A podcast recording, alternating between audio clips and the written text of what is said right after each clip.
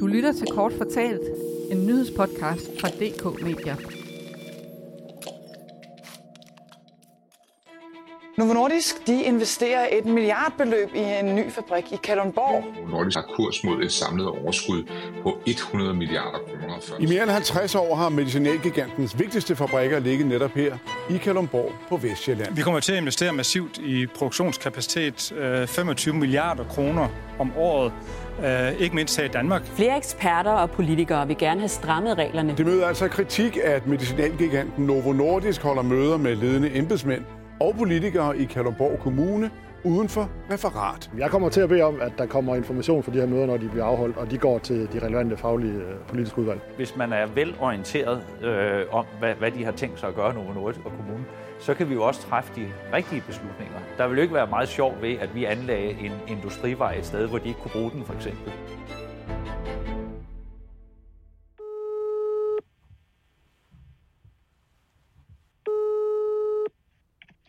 Det er Tina. Hej Tina, det er Anton, journalist fra Kommunen.dk. Virksomheder tiltrækker arbejdskraft. De tjener penge, hvor en del ender i kommunekassen, og hvis det er en stor virksomhed, så er der tale om mange penge. Er du øh, klar? Ja. Perfekt, så spring ud i det. Sådan en virksomhed har Kalumborg. Det er, som du nok allerede kan regne ud, Novo Nordisk.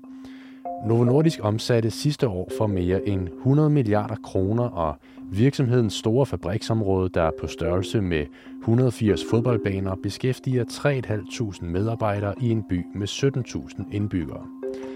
Når en virksomhed har så stor betydning for en by og kommune, følger der indflydelse med.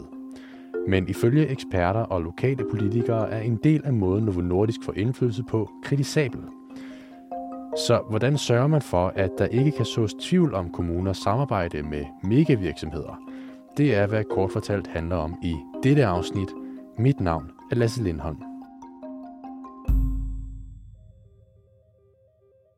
Danmarks Radio har denne uge afsløret, at Kalundborgs borgmester Martin Dam sammen med blandt andet kommunaldirektøren afholder lukkede møder med Novo Nordisk. Dagsordenen for de her møder er ukendte, men vi ved, at det er en lobbyist i Novo Nordisk, som skriver dem.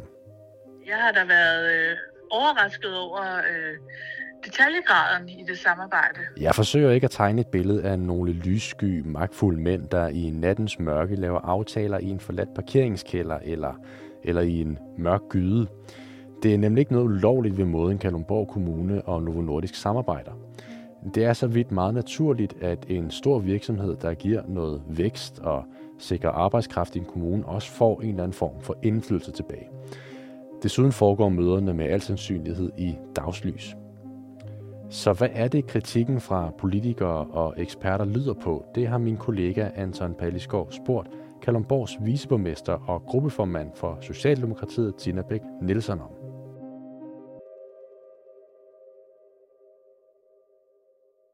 Du har tidligere udtalt, at du vil have mere åbenhed. Altså møderne ja. mellem borgmesteren og Novo Nordisk skal ikke være lukkede. Hvordan har reaktionen på Rådhuset været på det ønske, som I i Socialdemokratiet har stillet sammen med Enhedslisten og SF? Jamen, vi har jo ikke stillet noget forslag endnu. Øh, altså, det er jo kun noget, vi, vi har talt om øh, med medierne, men der har ingen reaktion været. Altså, jeg har ikke hørt fra borgmesteren. Synes du, at øh, Novo Nordisk har for meget indflydelse på politikken i Kalundborg Kommune i dag? Ja, det ved jeg faktisk ikke. Øh, det har de muligvis. Øh, altså, jeg har, jeg har sådan set ikke noget problem med, at Novo Nordisk de øh, lobbyerer. Øh, det, det, det synes jeg er meget naturligt, og der er mange virksomheder, der gør, men det handler jo nok mere om, om åbenheden på, på vores side af bordet. Øh, altså, hvem er det, der reelt har indflydelse på de beslutninger, vi tager som, som kommunalbestyrelse? Det synes jeg, der ikke er helt åbenhed omkring. Er der så et, et ulige magtforhold mellem Novo Nordisk og Kalundborg Kommune?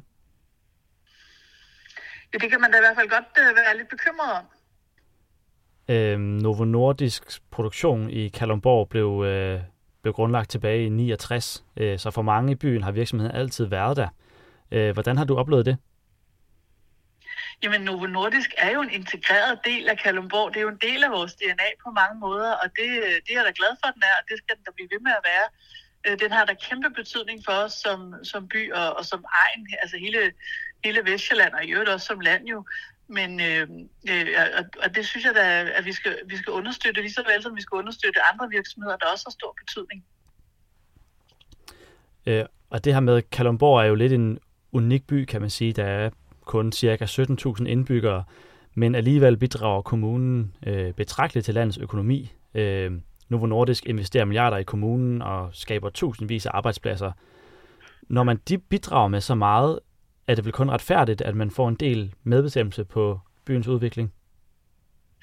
Jamen, det må gerne være med til det, men det skal bare være åbent. Altså, det, det skal jo også være åbent over for, for resten af en kommunalbestyrelse, øh, hvem der egentlig har indflydelse på de beslutninger, vi tager. Og det, det er jeg i tvivl om, det er. Åbenheden altså. Altså mig bekendt har vi jo stort set øh, øh, ikke nogen øh, regulering af det. Det skal jo ikke registreres nogen steder. Som sagt, møderne kan være der er møder, man kan øh, holde, så længe der ikke er noget forvaltning på spil, kan man holde, holde øh, lukkede møder øh, og så videre. Så, så, så vi har jo ikke rigtig nogen øh, øh, regulering af, af det her. Christoph Ellersgaard er lektor på CBS og ekspert i lobbyisme og virksomheders magt. Der er jo lavet en masse sådan glimrende både i Danmark og, øh, og i udlandet sådan nogle case-studier, hvor man har kigget på det og kan se, at virksomhederne ofte har øh, kan have ret stor indflydelse. Man kan sige, mange af de studier, jeg er bekendt med i hvert fald, kan man sige, har man kunne, øh, øh, kunne vise ret betydelig magt fra nogle af de her aktører øh, i, i forhold til øh, beslutningsprocesser. Ifølge Christoph Ellersgaard er der dog evidens for, at der er et ulige magtforhold mellem kommuner, der er afhængige af skatteindtægter og arbejdspladser, og så er de her megavirksomheder som Novo Nordisk.